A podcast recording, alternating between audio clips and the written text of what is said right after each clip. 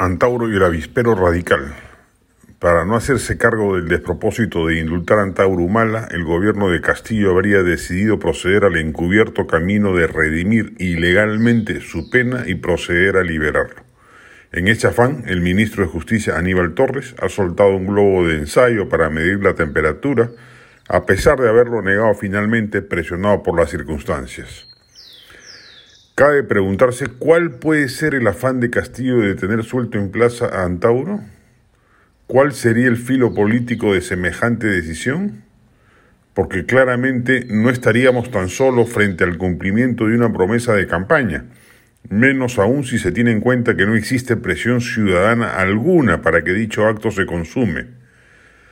Tratando de encontrarle alguna inteligibilidad, si acaso la tuviera, a semejante decisión, diríamos que ella podría transitar por el afán de Castillo de tener cerca suyo a alguien que le agite el avispero radical en consideración de que Vladimir Cerrón ha dejado de ser útil para tales propósitos y además no tendría la llegada nacional que sí podría alcanzar el líder etnocacerista.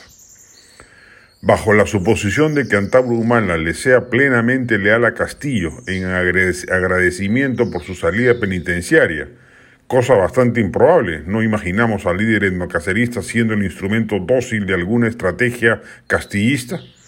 De lo que se trataría es de movilizar bases populares que le den al gobierno el sostén político que ya perdió en otras instancias, por ejemplo en el Congreso.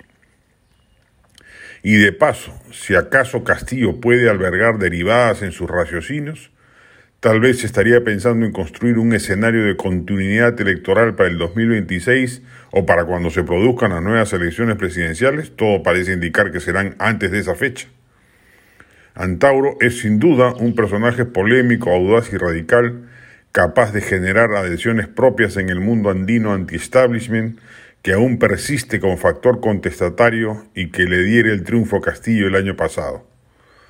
Antauro sería una piedra en el zapato del horizonte electoral propicio para el centro y la derecha.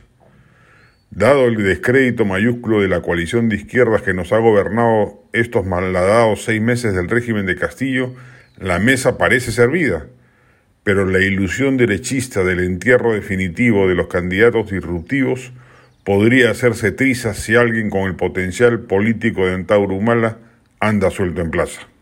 La del estribo, encomiable que el IGNA le haya dado continuidad a la muy buena revista Ojo Dorado Cultura Contemporánea que publica semestralmente bajo la dirección de Alberto Cervat.